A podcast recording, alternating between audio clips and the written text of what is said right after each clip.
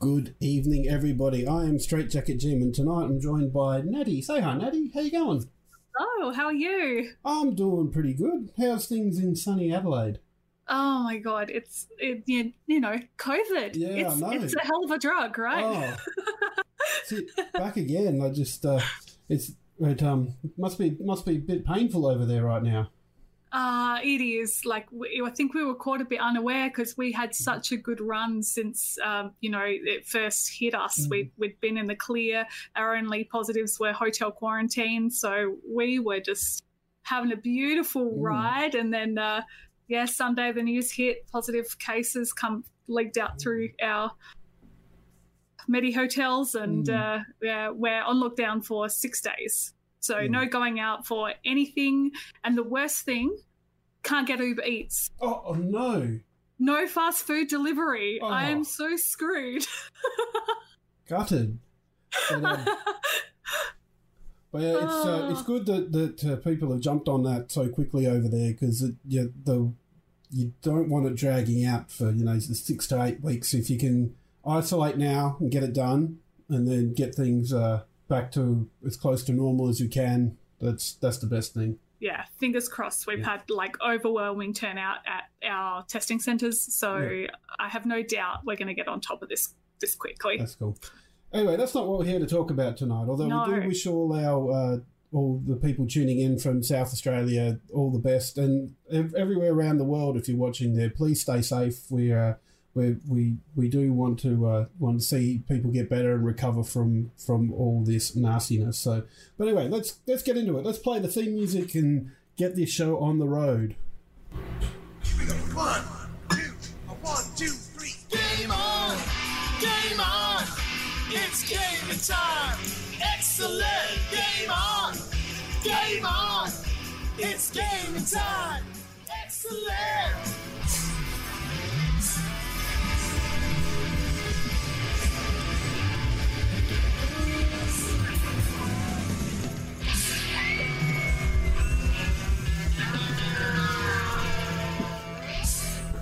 Yes, so if you weren't here earlier, I am Straight Jacket Jim, and we're joined tonight by Natty. Thank you so much for coming along tonight on a little bit of short notice, but I'm glad to have you.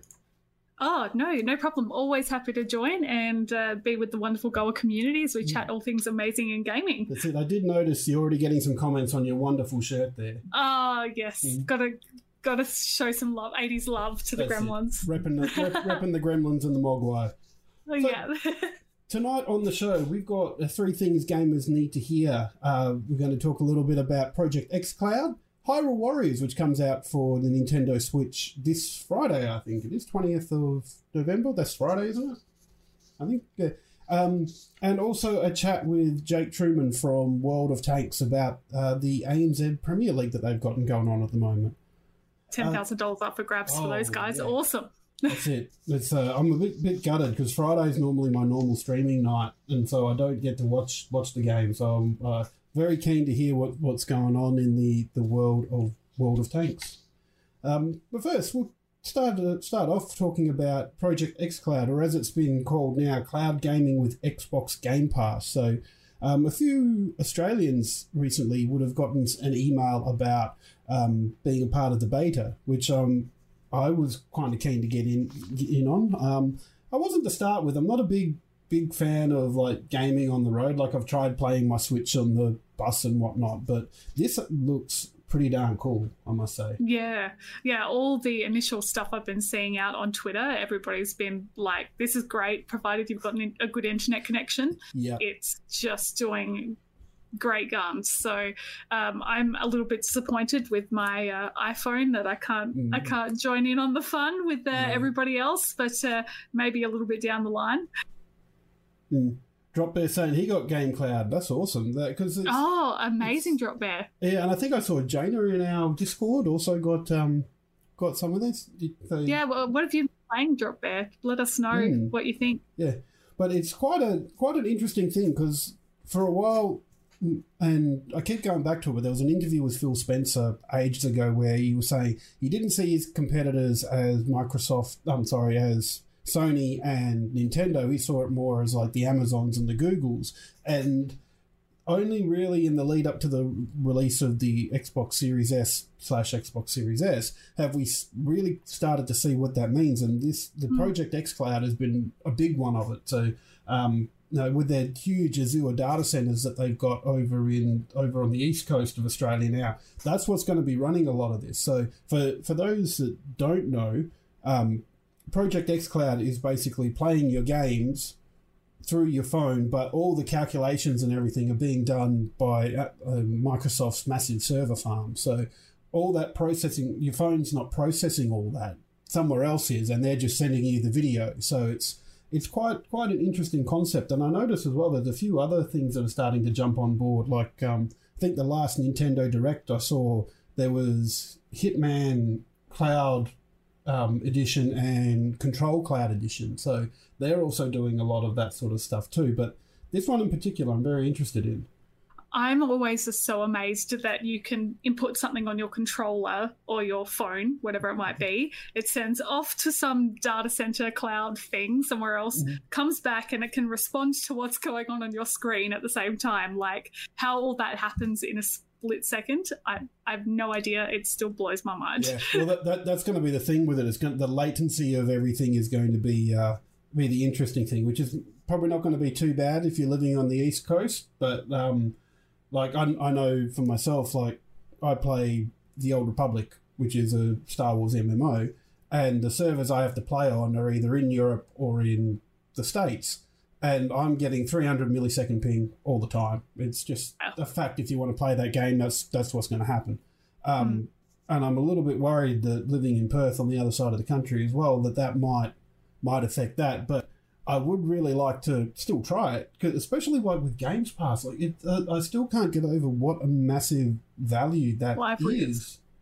Yeah, I saw somebody had posted a list of all the games that were going to be available on xCloud, and it was I think 181 or 182 games. So it's just massive when you consider what you can take on the road with you. Like, remember the old days where you take your like little DS and you'd have like your little package that you take with you and all your little cartridges in there. Yep. I mean, guess going back to Game Boy as well. If you wanted to do mobile gaming, that was the way to do it. Now it's just you've got your phone and away you go. Oh, man. I had an Atari Lynx, and I must admit I love that because it had the color screen, but it was big. It was like this big. And if you wanted to use it for longer than an hour, you had to get the battery pack, which took like 8 D-cell batteries. It was ridiculously big. But it's really interesting to see Microsoft and where they're heading with this, because it's only available for Games Pass games, and even with the beta it's only about 20 or 30 games I think I saw, but there's some good titles on there that you can try with the beta. Where was I going with that? I derailed my own train of thought. No, that's okay. It's a lot of games to start with.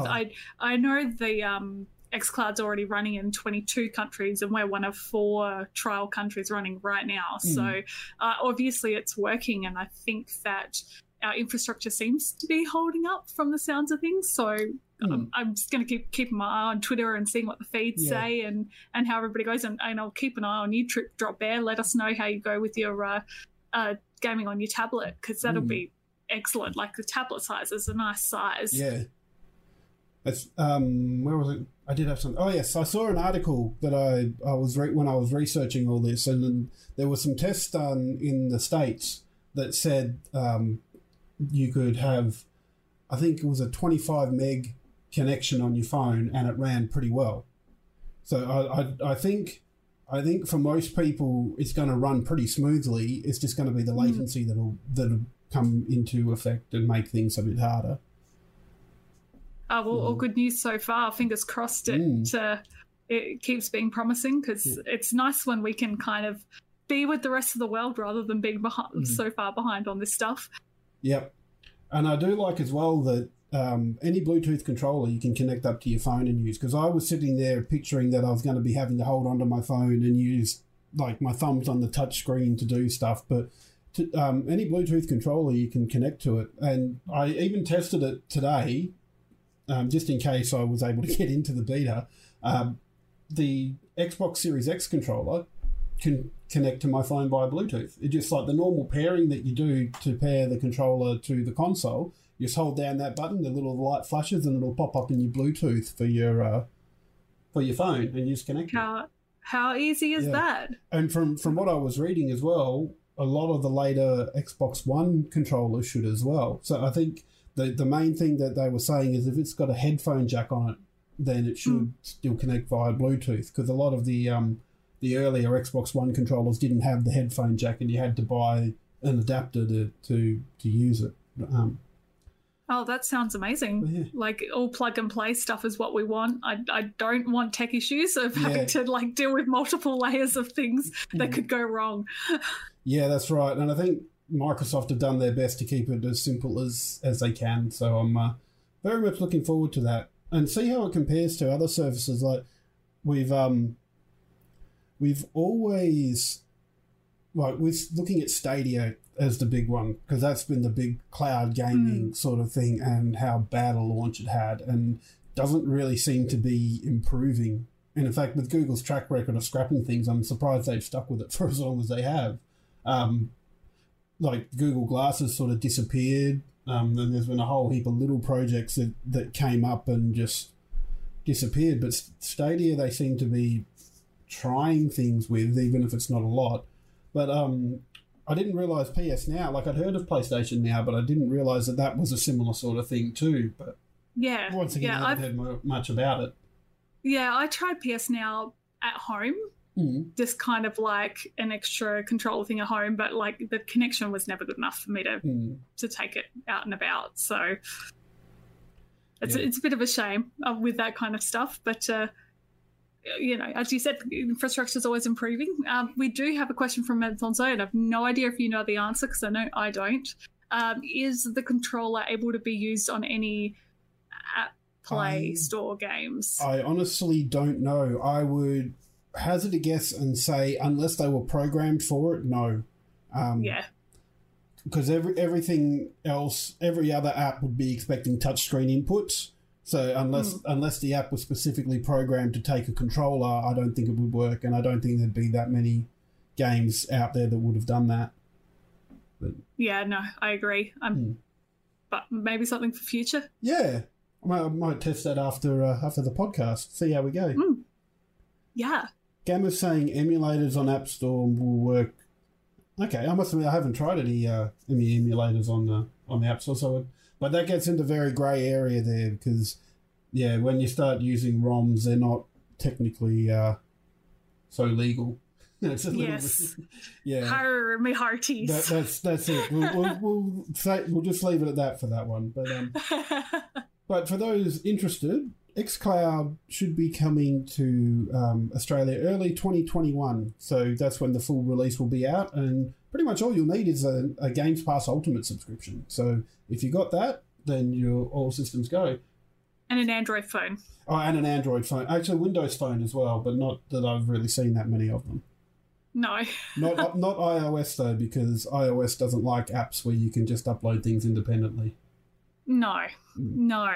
That causes some problems. That's right. Cool. But yeah, on to game... Oh, I think number 2 that gamers need to know. It's probably just a little one. It's a fun one for me, because I really love the Zelda series. That's probably no surprise to anybody. I'm a Nintendo fanboy. For anybody that's been watching this channel for a while, I like my Marios and my Zeldas. But Hyrule Warriors: Age of Calamity launches on the Nintendo Switch this Friday. I'm pretty sure it's Friday. Yeah, 20th is Friday. It's not that I don't know the release date, it's that I don't know what today's date is. So. Yeah, today is the 18th, but people will be hearing the podcasts on the 20th, so they'll be able to go straight out to the stores. Yeah, so I was quite impressed with the demo. So Nintendo released a demo for Age of Calamity, which I played through on stream as well a couple of weeks ago, and it was actually really good fun. Like, I played the first Hyrule Warriors on the Wii U. And for those of you who don't know, it's a Dynasty Warriors style game. So it's designed so you go in and you battle a heap of enemies all at once. And that's what it is. You're feeding hundreds and hundreds of enemies in a level. And that's what Dynasty Warriors is. And so much fun. Just absolute crowd control. But I will say that I didn't really like the first Hyrule Warriors. It felt too foreign to me. And that's probably why, because it was more like a Dynasty Warriors game than Zelda stuff. So it was like a Dynasty Warriors game with Zelda stuff skinned over the top. Oh, so you hadn't played a Dynasty Warriors game before that? No. Ah. So I sort of knew little bits about it and had watched preview stuff for it, but hadn't played it. But coming into Age of Calamity, I had a lot of fun with it. And when I was playing it, I had someone jump into the Twitch chat that was a Dynasty Warriors fan who was curious about it as well. And he said he didn't like it because it was more Zelda than Dynasty Warriors, but I liked it because it was more Zelda than Dynasty Warriors. So what elements in it are more more Zelda now? So I think the fact that they've based it in Breath of the Wild, because the original Hyrule Warriors was just sort of, let's chuck Zelda in there and make up some story to go with it. But this is a prequel to Breath of the Wild. And so even you get a heap of story that goes with it before the Great Calamity happens. So for those who haven't played Breath of the Wild, you wake up and you find that you've been asleep for 100 years and that the Great Calamity Ganon has taken over Hyrule pretty much. So this is showing that how that's going to happen.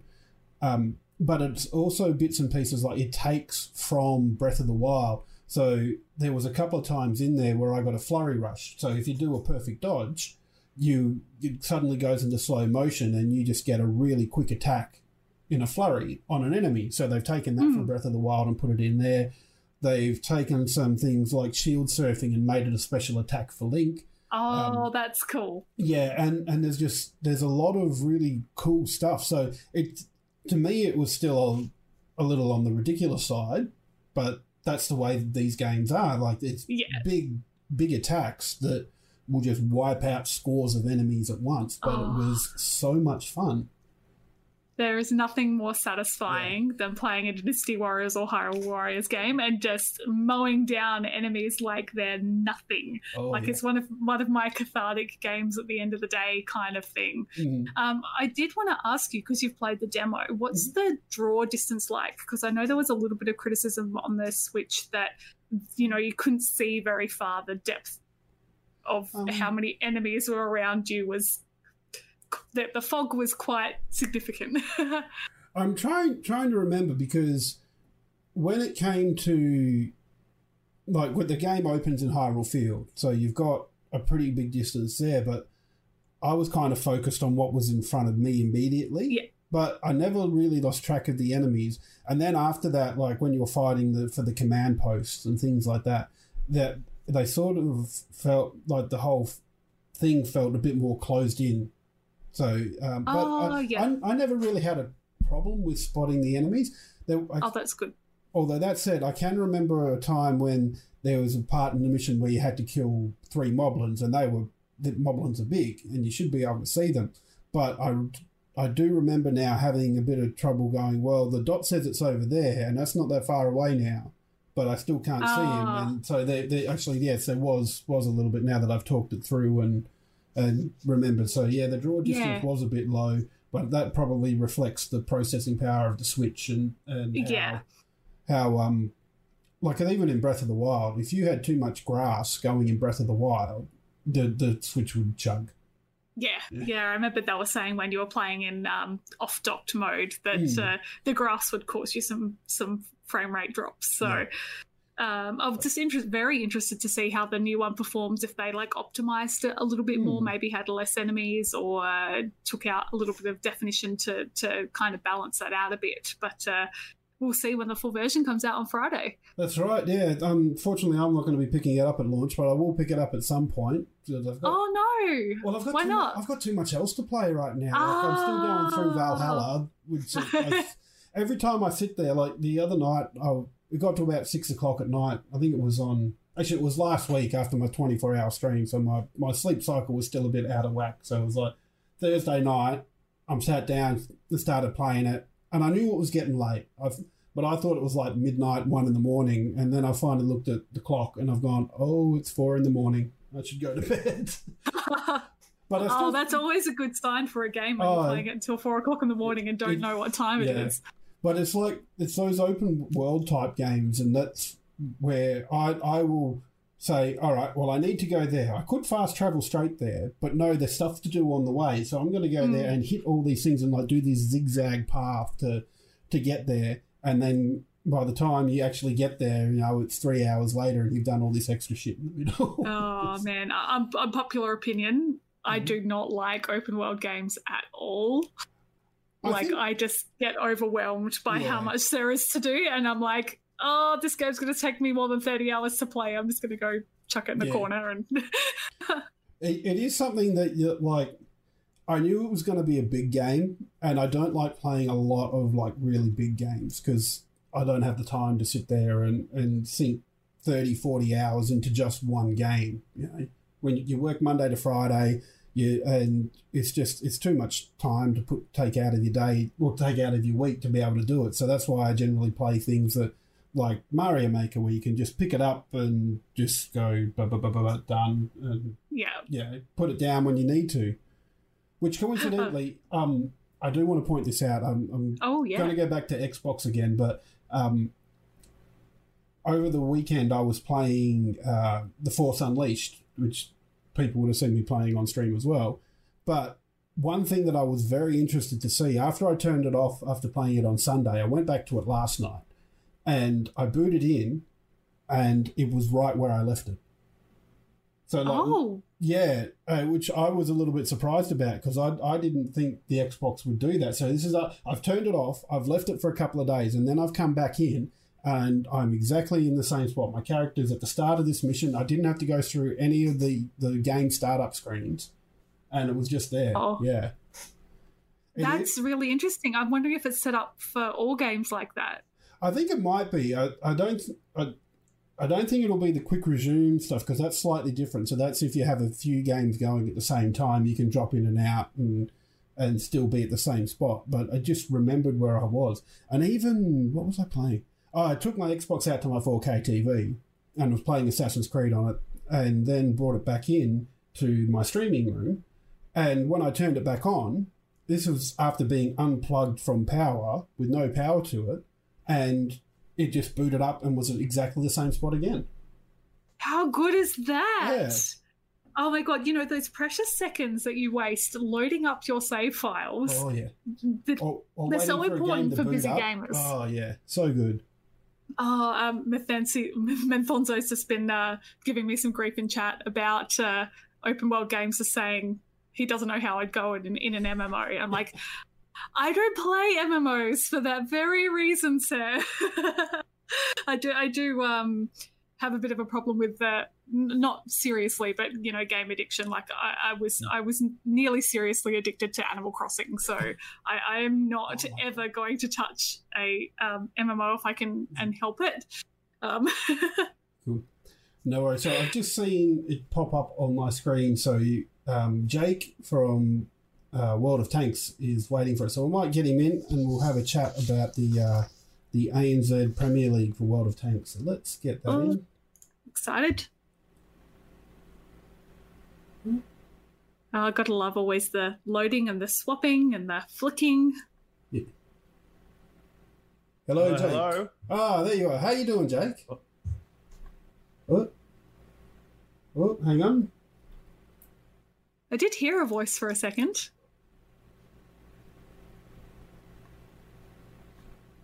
Hello, are you there, Jake? Oh, start. There we go. Hey, I've got you back. Yep. Bit of a quick. I'm lurking. That's it. I'm the phantom of the Zoom meeting. How have you been? There you go. Yeah, I'm good, thanks, mate. I'm good. It's been a busy couple of months since I last chatted to you, but I've got a smile on my face, so good. Very pleased. That's really good. So we're joined here by Natty. You should be able to hear her. I can hear her, yes. How are you, Nat? That's good. So we've got a bit of technical wizardry going between Discord and Zoom right now, so it's... I see, no worries. So that's all good. But for those of you in chat or listening to the podcast, we're joined by Jake Truman, who's the product manager for World of Tanks. And wow, it's been an exciting time for you guys with the ANZ Premier League happening at the moment. Yeah, absolutely. As I was kind of alluding to, busy couple of months that we've had, probably, definitely the busiest since I started being a product manager and probably since I've been at Wargaming. But it's a good feeling to have because everything has gone incredibly well. The community has been amazing. The tournament has been amazing. I'm sure I'll be able to tell you much more detail about it shortly. But TLDR, yeah, it's been a busy couple of months, as you know, on top of 10th anniversary of the game, third anniversary of the server. Premier League isn't the only thing we've been doing recently, but yeah, looking forward to the end of the year, as I'm sure I could speak on behalf of pretty much the entire planet with that sense of 100%. 2020, get out of here. That's But so last time we spoke, I think we spoke just after round 2 had finished. Yes. And so I know from the bits that I was paying attention to, Perth weren't going too well, but I was happy to see they've climbed the ladder a bit there. So is there, how's it all gone as the competition's progressed? Yeah, absolutely. It's I'm disappointed not to be bringing you the fairy tale story with Perth, because they like you say, they climbed from pretty much they had a rough start and then they climbed all of their way through the season, made their way into a playoff spot at one stage, but were denied in the second last battle of their final game. They had to at least beat the Melbourne Matildas, who hadn't gotten a win all season and were sitting with a solitary point on the bottom of the table. And then they pulled the turnaround of the season to come back and deny Panthers that playoff spot. But I think that really speaks to how well the whole kind of tournament has gone, because in that same round, the final round of the season, we also had the Adelaide Action X, who were second from the bottom, upset the formerly undefeated minor premiers in the Brisbane Bulldogs. So yeah, I think it was really good to see it kind of come down to the wire, because that's really what we were kind of going for with team structure and the balance and everything. So yeah, it's really, really made for a few exciting stories.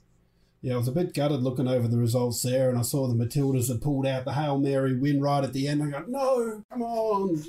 Could have been there. Oh, absolutely. No, and that's it, because, Panthers were really kind of, bringing that comeback story and coming through with that. But I must say it was nice to see the Ducks get up in that last match. They've had a great spirit and a great mentality despite their position on the leaderboard. So I thought it was a very well-deserved win for them. That's good. So... I was looking at the results, so just entertain me for a second here, because this is me with my wishful thinking and trying to change things that have already happened. But of course, if Perth had beaten Matildas and they'd gotten that extra point, they would have finished on four wins, three draws and 2 losses, which would have put them on the same points as the Auckland Archers. So what would have happened in that sort of a case? Do you have like a goal difference type? Yeah, absolutely. So we basically have like a round difference. So obviously each series or, each matchup consists of 4 battles across 2 maps. So that obviously allows them to generate the tie, but it also allows us to count total battles for and battles against. So that is the secondary metric in the instance that Archers and Bulldogs finished on the same points, which was looking likely in one of the scenarios. We would have taken the direct matchup result, which actually saw the Archers beat the Panthers. And I think, speaking to your hindsight and what could have happened there, I think that's very interesting, because the Archers, I think that was actually their first game of the season. It was in round 2, and they had just come off the bye, and Panthers were still struggling a little bit to find their feet. So Archers were very lucky to get that matchup at that time of the season, because I think, honestly, as we saw the Panthers kind of find their form, if the Archers had faced off with them towards the end of the season, it would have been a different story, because actually that's kind of what happened with Auckland. Is they had I don't want to call them the easier teams, but the teams that were in the lower half of the table at the start of the season. So they were looking very, very strong. But what was kind of like the elephant in the room was that they were still yet to face the Sydney Scorpions, the Sentinels, and the Brisbane Bulldogs, who all occupied those top three spots. So it was very interesting to kind of see all of the movement throughout the season. It was good to see as well. I went through and had a look at the games, and there wasn't a lot of those 4-0 blowouts either. Like, I think out of the 36 games, there were only 8 4-0 wins/defeats. So it was great to see that there was still that sort of closeness of competition too. Mate, we're going to have to get you in as our expert statistician next season.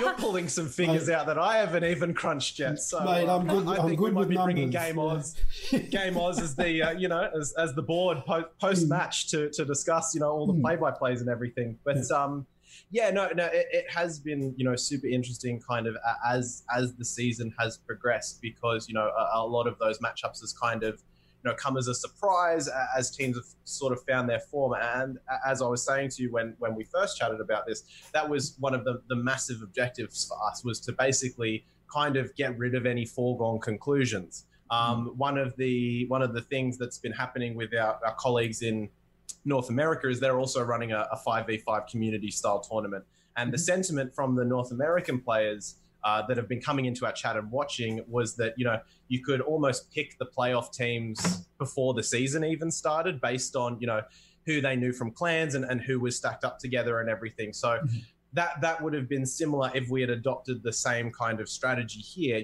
As a 10-year game kind of progresses, the good get better and, the middle kind of stay in the middle if they are left to their own devices. So kind of throwing them in all together has been really exciting, because it hasn't come down to, I suppose, out-and-out skill of an individual performer. It's more come down to how a team has been able to work together and, find that chemistry and find that balance. And I think the minor premiers, the Brisbane Bulldogs, really speak to that, because, and no disrespect, I've got some good friends in the Dogs, but I think if you had asked any of our community members, they probably wouldn't have picked them to do as well as they did, because they didn't really have, those talisman players in our community. But to the credit of Ravi and Tomark and the guys in the Dogs, they really just knew how to work with the community, work with the players they had, and really bring out the best of them, which is ultimately what has gotten them to number one spot. Well, that's it. Sometimes you realize you find along the way that you might have a team of champions, but it's not the same as a championship team.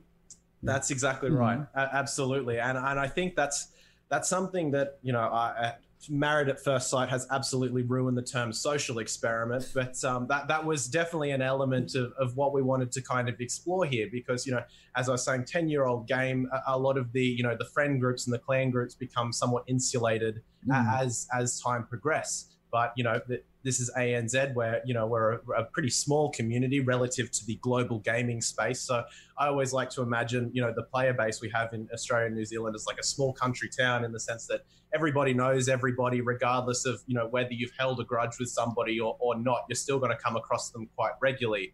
So another big element of this was just kind of reminding everybody that, despite the fact, that they may have been in the same clans for a while, there's a lot of incredible talent among the player base, and there's a lot of friendships still to be forged, which was exciting to see as well. Also, contributes to a little bit of spice and a little bit of drama, but all makes for a fantastic season to watch. That's it.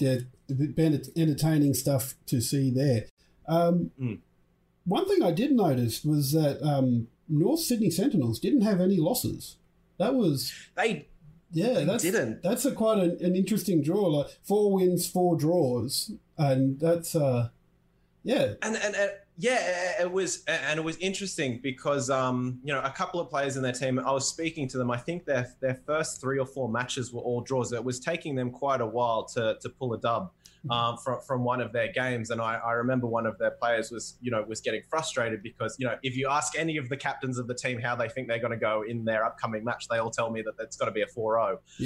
So very, very easy to kind of shake up those expectations. But I think one of the big elements about the success of the Sentinels in that strategy is not only they may be missing 2 points, from a draw, out of a possible three, but they're also withholding 2 points from all of the teams that they're playing as well. And I think that's what was able to get them over the line as they pulled draws against, I think they drew against Panthers.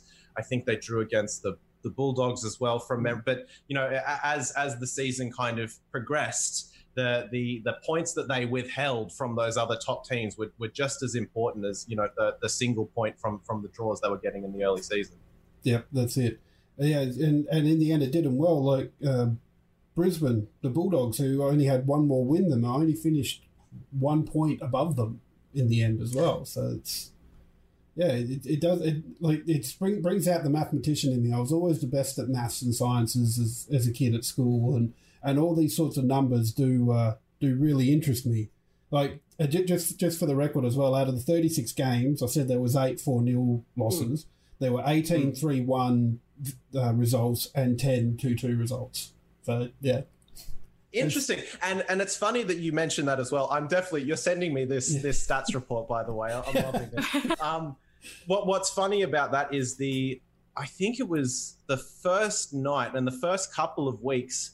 We were seeing, as kind of teams were, finding their feet and, getting used to the 5v5 and the map structure and each other, really, almost every game was going to the defensive side. So our matches basically play on a map, and it's, a game of two halves, basically. So one team picks their home map, as it were, and then we have an attack and defense, and then the other team, we play the other team's home map, attack and defense. So in those first 2 weeks, it was almost always going towards the defensive side, and it was looking like there was going to be very much like a defensive meta in the league. But as we kind of progressed and strats got a bit more creative and teams got a bit more confident, you started to see the results. So yeah, again, you sound like myself and my boss, because one of the big things that we wanted to do with this was to kind of bring those stats and the stories that you can pull from particular statistics and linking that all together,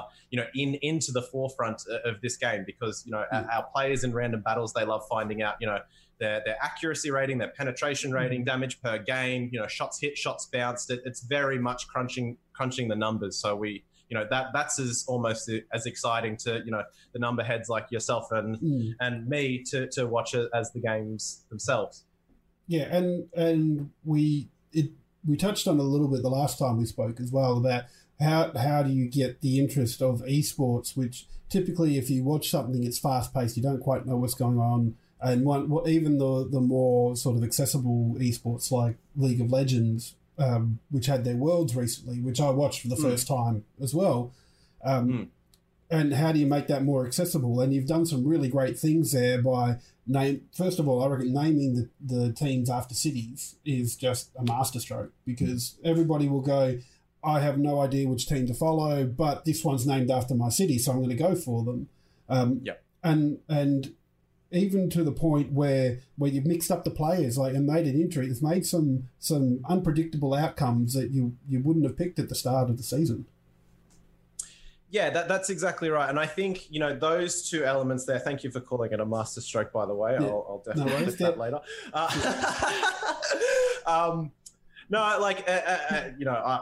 not going to pretend like I'm the first person to put a sports team representing a city, but I think it surprises me as somebody who is so interested in sports and esports that we don't see it as much in esports tournaments. You're starting to see it a bit with the Call of Duty League, and obviously the Overwatch League did their big song and dance about it a while back. But yeah, I think it's very hard for esports to engage the fence sitter, as it were, or just like the casual sports viewer, and that's one of the easiest ways to just kind of like identify a team, whether it's your home state or your favorite color or something like that. I think I mentioned it in last time we chatted, the reason I follow Chelsea in the English Premier League is because when I was 4 years old, they were the first team that I saw that wore a blue outfit, and that was my favorite color.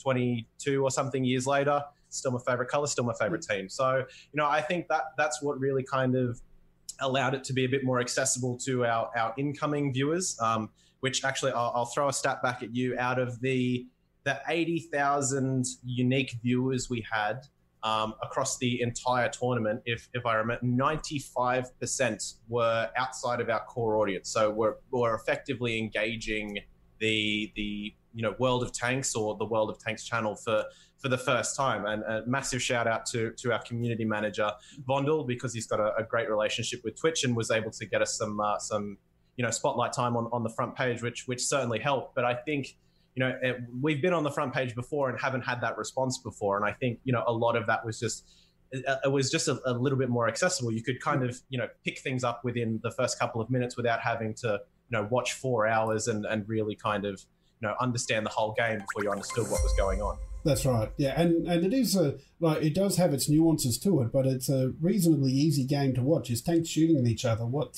You say, all right, don't go over that hill or he's going to shoot you type thing. It's an easy game to sit there and watch, which is a draw card for any esports. So you're not worried about which abilities are being used now. Yeah, you get to the resource management side of things and it gets a little more complicated, but it's for an entry level esport, it's a very easy one to watch, and I'm glad that you've had that success, especially 95% outside of your core audience. That's a pretty good stat. Damn good, actually. Yeah, no, yeah. Very, very happy with that, because, and I think that's obviously the other challenge with esports in general is engaging your core audience, or outside of your core audience, as it were, because generally the people who are most interested in the highest echelon of play, the highest level of skill, are the people who understand it, and that's something that's prevalent in esports, I think, much more than regular sports, because you've got the gaming element and the digital element. So yeah, it was a really exciting stat to see, and it was really reassuring as we look to next year and start to plan season two, because it's quite clear to see that the appetite is there for it. Mm-hmm. So have you got any particular MVP players that you've seen out there that have pulled off some particularly stunning plays? It's hard to say. There's because coming from it as a product manager and somebody who was formerly a community manager, I've spoken a lot to the players and the captains personally. So a lot of my MVPs are the guys, the captains of the teams who have been working, super hard behind the scenes, just bringing the teams together or supporting the leagues and stuff like that. One of the guys I have to give a shout out to in that respect is the captain of the Panthers team. Because he was able to manage the difficulty of the start of their circumstances so well. And I think, to see how close they got to basically getting into the playoff really speaks to how well he handled that.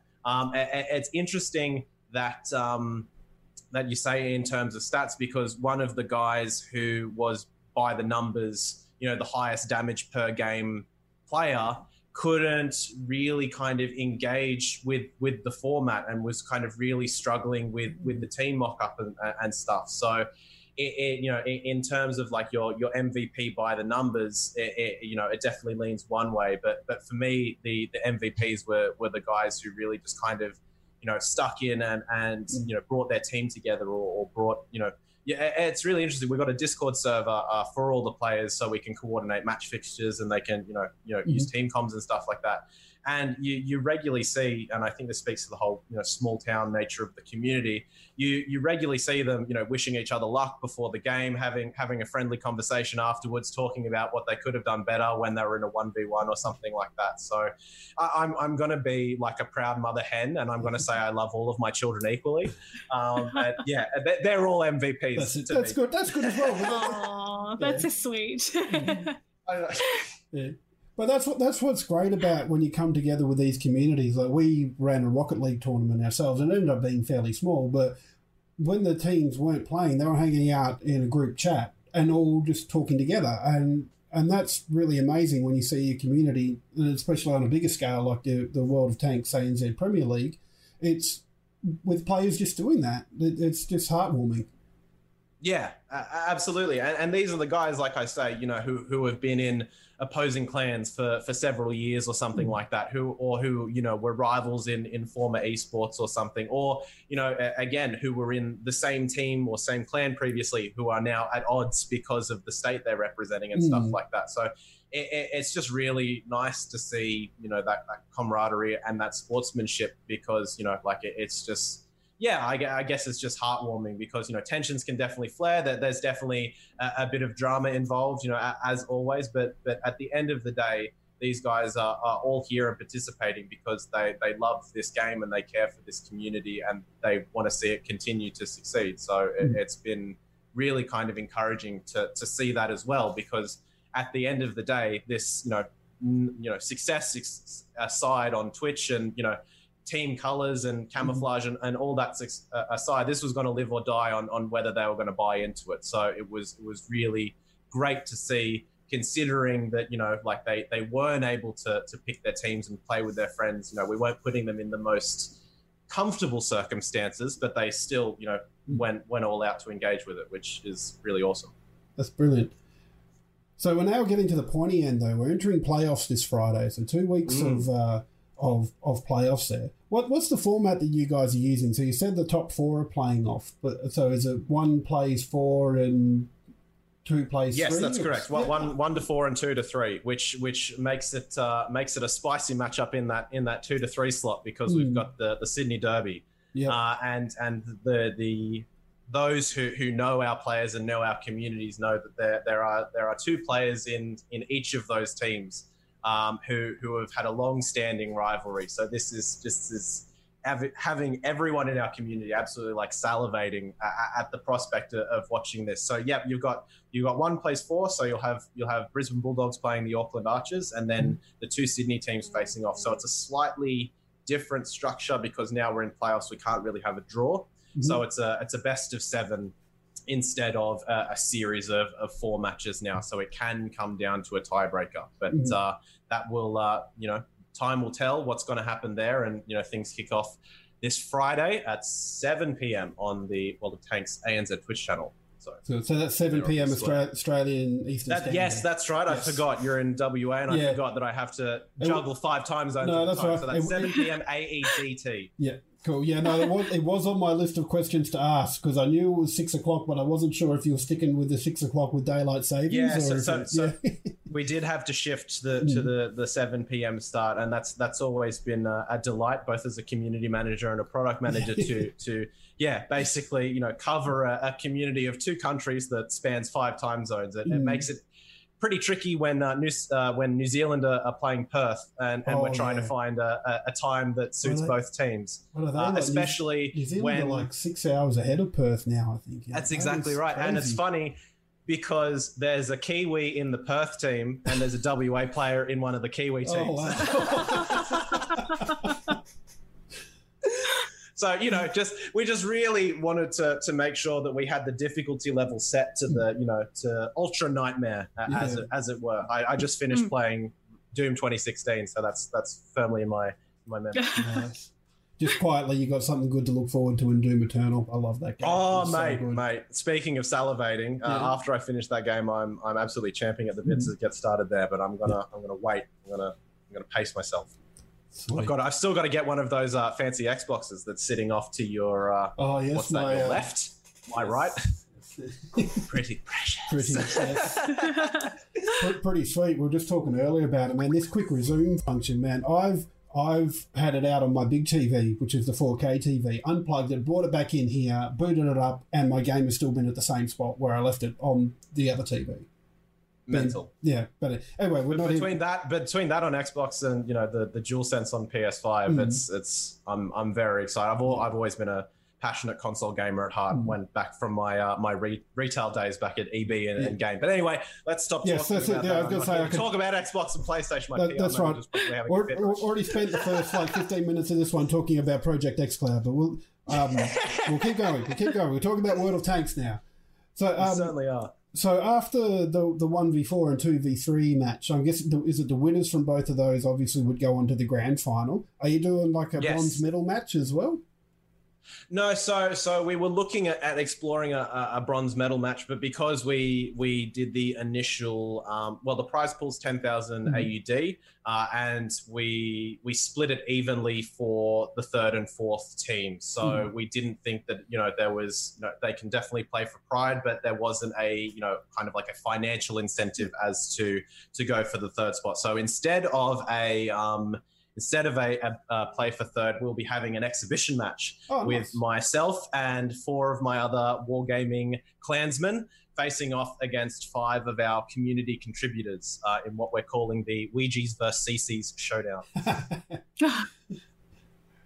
That'll be cool.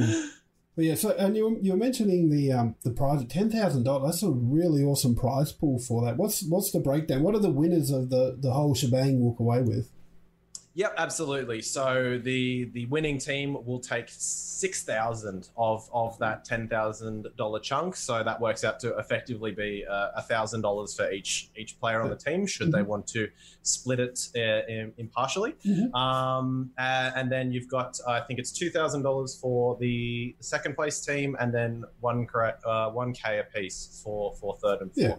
So yeah, definitely exciting to be bringing a cash prize pool back into World of Tanks. I think it's definitely something that whether you like it or not, it definitely adds a kind of a lot of legitimacy to the esport and kind of elevates it more than giving away in-game prizes or peripherals. But speaking of, actually, in addition to the prize pool, our fantastic sponsors at HyperX will be giving each of the finalists one of these amazing World of Tanks custom HyperX keyboards, which we designed with them. So it's got 25 custom keys that are all World of Tanks bounded keys that have got special icons on them and everything. So definitely, I'd say well and truly the cash money is first and foremost in everyone's mind, but they certainly won't be walking away empty handed at all. No, that's awesome that HyperX can get on board with that.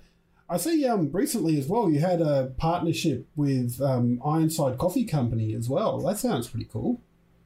Yeah, it is. That launched this week, and it probably seems like a bit of a weird flex, but okay on surface level. But we've been talking to the amazing folks at Ironside for a good while now. They're obviously a husband and wife team. Both of them served in the military, Ben and Naomi. They have 30 years of service between them. Ben is actually a former tank commander.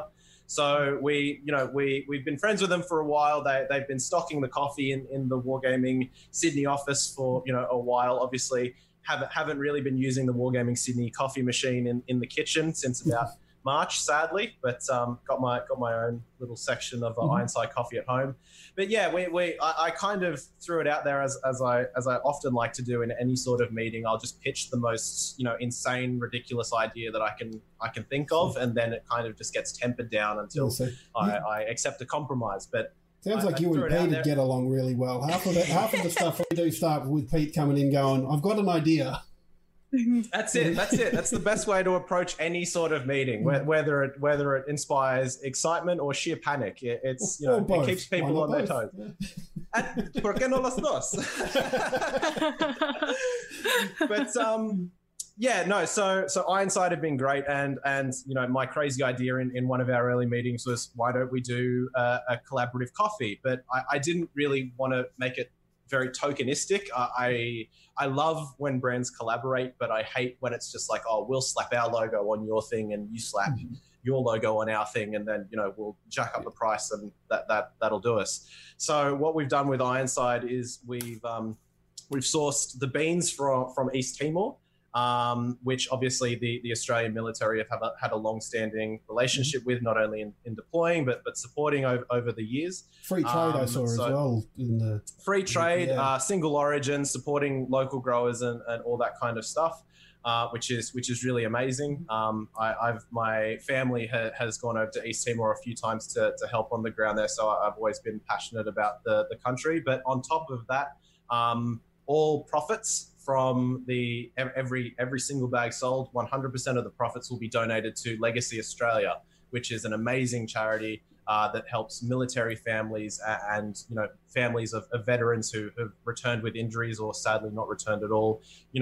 basically try and find some semblance of normalcy in their life. So this is a charity that, you know, Ben and Naomi are very passionate about as, you know, return service people themselves. And the guys at Legacy have been amazing too. I was speaking to Scott Waugh, who is their chairman, happens to be a tank commander himself, or was back in the day. I love that every single partnership I've you know managed to pull up over the past couple of years, they just happen to be a tank commander. I swear I'm not doing this intentionally, but it's a welcome passive benefit. But yeah, the guys at Legacy have been amazing. Ironside have been amazing, and this coffee tastes pretty good as well. So that's certainly, you know, I guess the main thing really. Yeah, that is very important.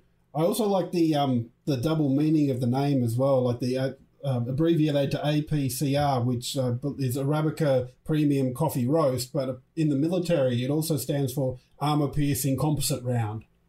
So that's I do like that.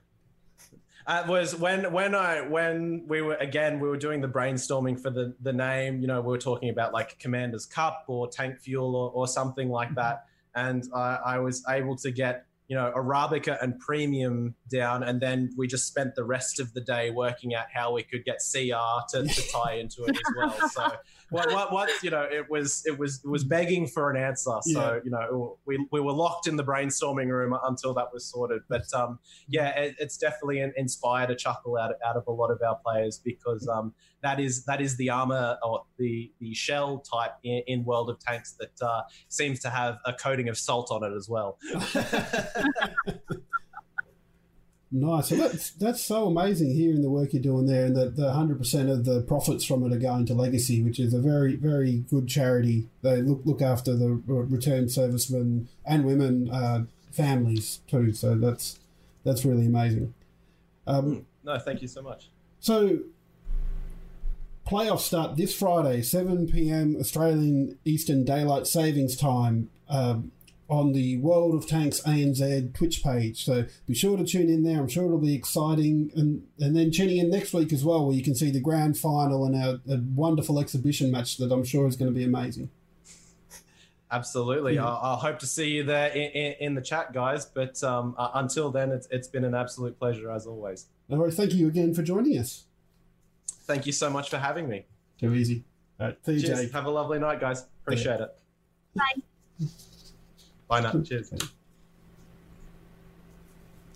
That's amazing. I love interviewing him. That's the second time I've done it. Jake is just such a pleasure to interview, and the World of Tanks ANZ Premier League is just an amazing thing that they've got running at the moment. It's so good. Oh, man, you guys are just nerding out on numbers together. I love data too. Yeah. Like, this those numbers at me, I'm all over it. Yeah, I did that this afternoon. I was sitting down there going, let's go through the lab, let's have a look at the games. We go, that's pretty cool. But I was gutted that that last game, if Perth had won that last game against the Matildas, who hadn't had a win all season, and we would have jumped up, but damn it. Yeah, I appreciate Adelaide having a bit of a comeback story too. Maybe we'll be in there next year. That's it, yeah. We'll draft well. I'm sure there's a draft in there. That's what sports do, isn't it? Yeah. No, they did do a draft, so, yeah. But no, very, very interesting. Make sure you tune in for that. If you're listening to the podcast on the Friday, it's tonight on the 20th. Please tune in, and the grand final on the 27th of November. So one last thing before we go and hand over the reins to Lukey Bangers with the after show. We've got to get the big question out the way. Oh, we do. We do. You ready to cue up the music? I am. Let's do it. Let's cue the music. That's cool. Big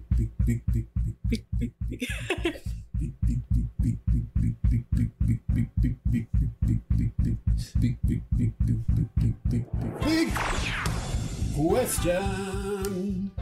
It's a bloody big. Sorry, I could never hear it, so I just have to go off your cue. I'll join you for the end every time. We'll get there one day. We'll work out how I can put the music from my computer through Discord or something. We'll work it out anyway. But today, the big question, Natty, you've got something that you'd like to ask. I do. So as a new person to quarantine, as in proper lockdown, because we've had quarantine here, but we can't leave our houses for 6 days at the moment. What games have you guys played to get you through quarantine? Because I did download the demo of Just Dance earlier today. I think that might be one of my pickups to stop me picking up any extra COVID kilos. But we'd love to hear people's suggestions about what's helped them get through if they've been stuck in quarantine, or what games they think would be good if they haven't managed to avoid it. So I know what I picked up when we were first sort of locking things down a little bit here in WA.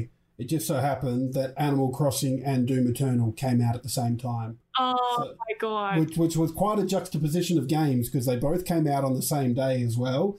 And Animal Crossing, you can just sit there and just dump hours in it and just making your island look how you want it to. And then Doom Eternal, which is like, it's ultra violent and ultra bloody, but it was just so much fun. It was just like... Yeah. The way it flows, like, and the way you generate the ammo and your and armor and health in it is that you have to do glory kills, you have to use the chainsaw, you have to use your flamethrower, and it's just, it all flowed so awesomely well. Yeah, I know last time we had downtime, Persona 4 had just been re-released on PC, and that is in my top 5 favourite games of all time. So that was something I spent a bit of time on, and Animal Crossing too, because that's just the best game. Put your binge TV on that you don't really mind, like that can just sit in the background, and then play your Animal Crossing. Can't go wrong. Gamma says he was playing Fire Pro Wrestling World during the lockdown.